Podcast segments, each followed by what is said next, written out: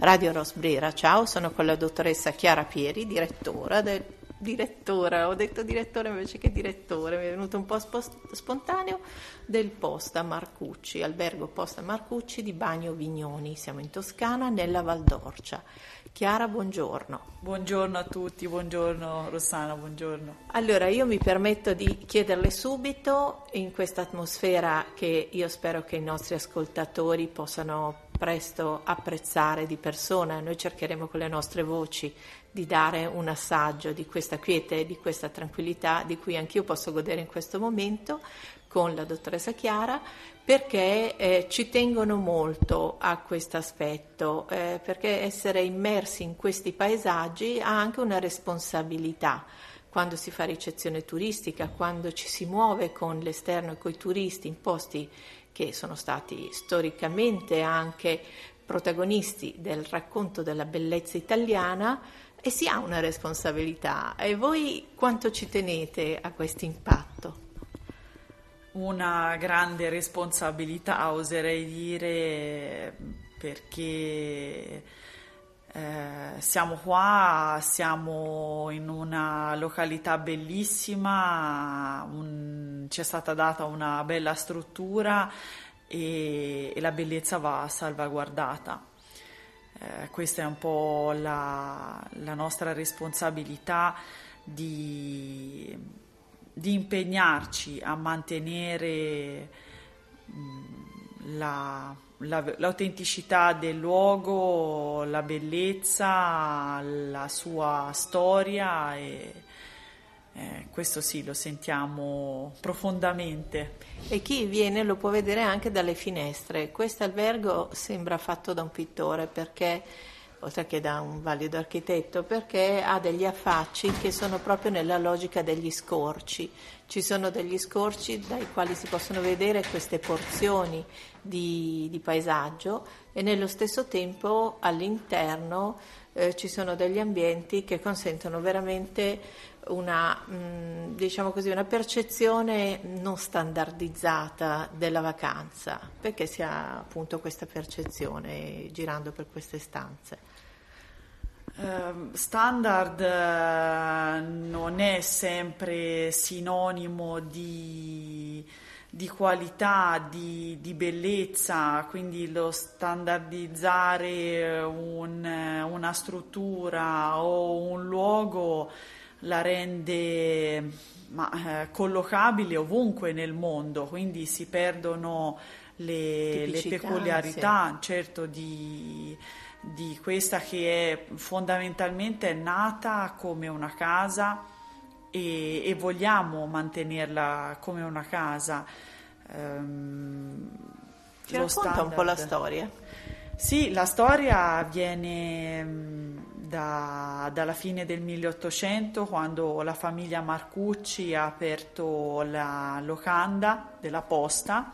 Attual, non, era, non era qua dove ci troviamo adesso, ma era al centro del borgo di Bagno Vignoni, erano in affitto dai marchesi Chigi.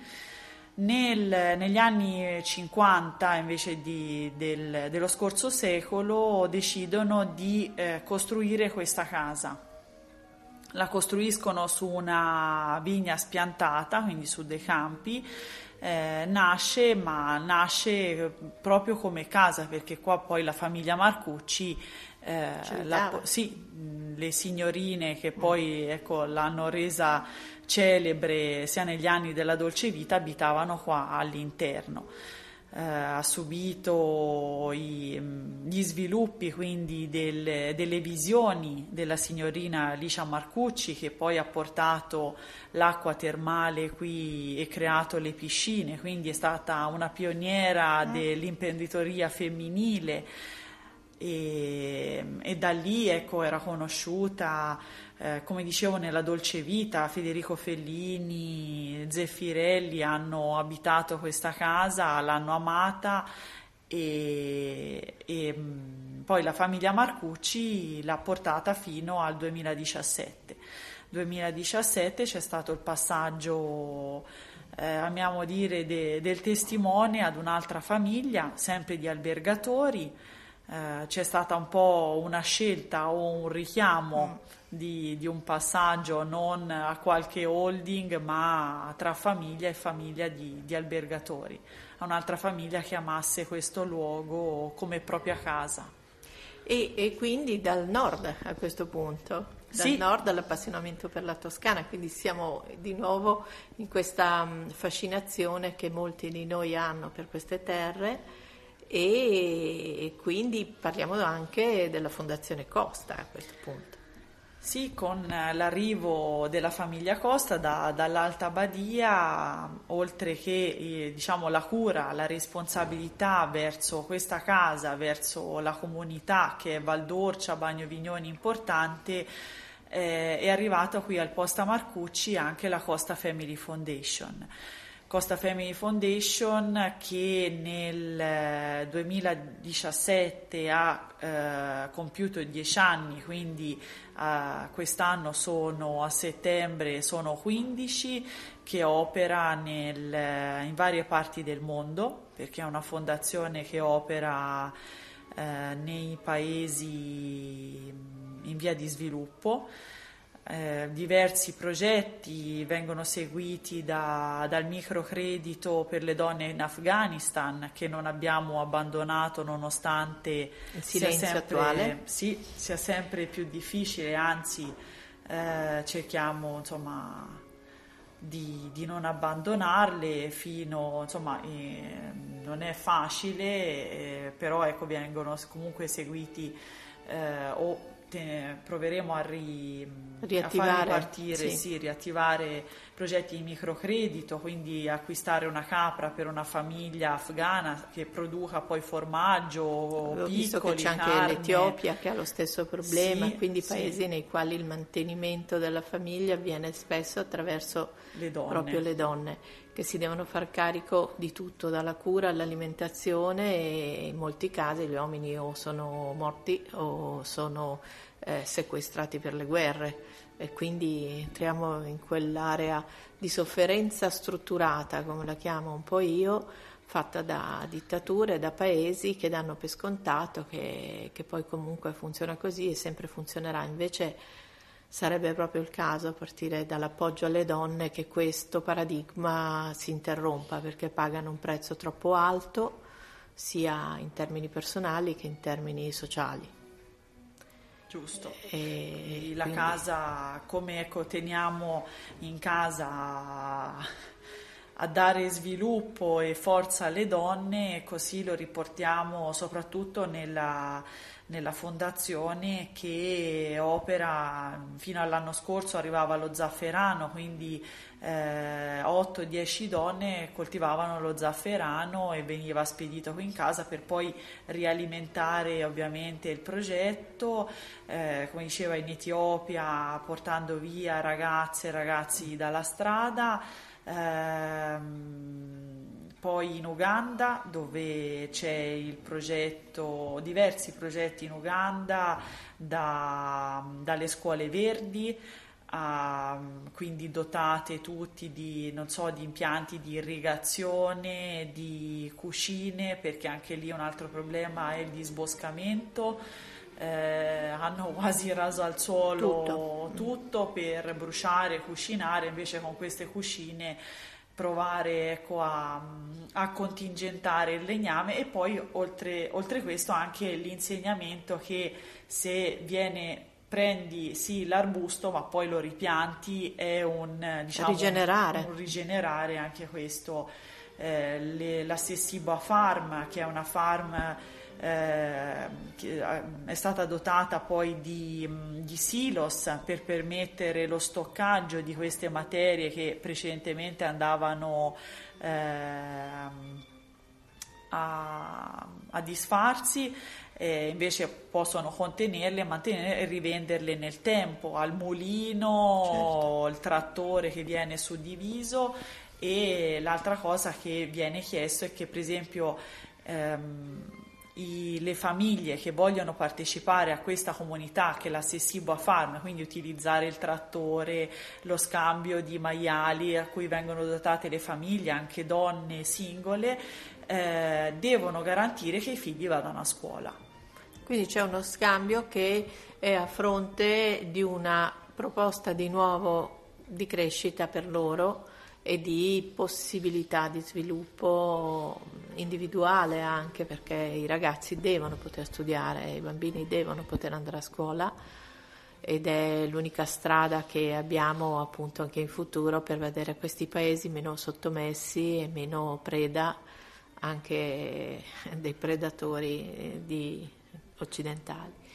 E Chiara, volevo mm, dire anche una cosa, spesso le persone si trattengono dal partecipare a mm, queste iniziative perché è come se si fermassero all'idea del ma andrà proprio così, ma saranno proprio così, eccetera. Ecco, a noi piace pensare di essere un po' i garanti di queste segnalazioni, perché laddove ci sono associazioni che hanno una storia, una tracciabilità, e delle persone dietro di riferimento, sapere dove vanno gli aiuti è più facile.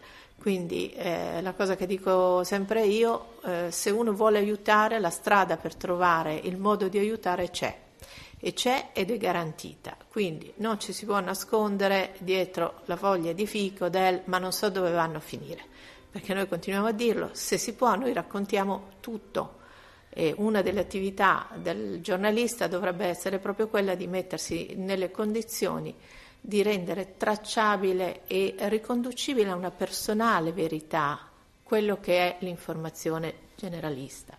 Quindi se volete andatevi a guardare il sito della Fondazione Costa, se volete potete telefonare, se venite qua in vacanza potete chiedere e quindi la trasparenza c'è. La trasparenza c'è, eh, ovviamente siamo una piccola fondazione, sul nostro sito vengono spiegati per filo e per segno tutti i progetti, c'è anche una rendicontazione sulla donazione dei progetti.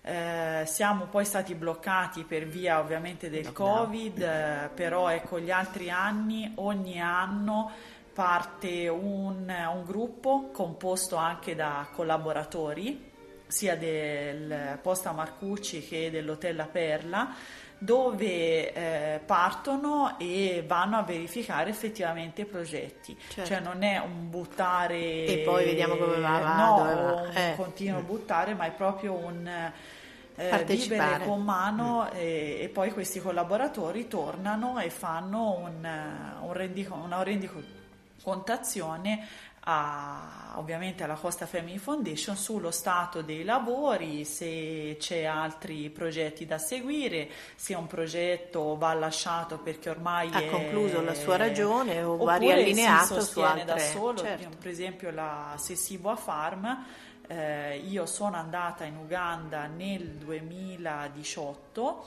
con altri colleghi dell'Hotel La Perla abbiamo constatato che la Sessiva Farm si mantiene da sola, anzi hanno sviluppato eh, una sorta di accoglienza all'interno per scolaresche, quindi bello, bello. E cioè, questo è bello, il, il massimo, quando è così è sì, proprio il massimo, sì. sono d'accordo.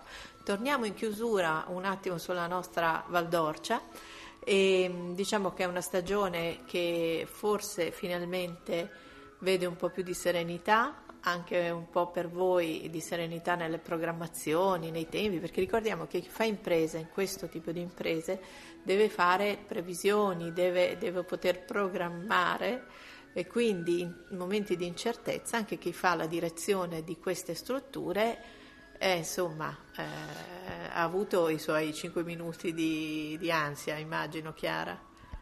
Eh, sì, diciamo che siamo contenti perché anche l'anno scorso il Posta Marcucci ha avuto un ottimo riscontro grazie anche alla fiducia che abbiamo nei nostri ospiti italiani o stranieri che comunque tornano e, e stanno e, bene. Sì, ci hanno dato fiducia e si sono trovati bene, anche il 2021 è andato eh, bene, e 2022 abbiamo aperto di nuovo a febbraio con la voglia di, di dare sempre più qualità e speriamo sempre più, più facilmente con la riapertura delle strutture. Delle strutture. Qui, qui, c'è la piscina che è molto bella, giusto?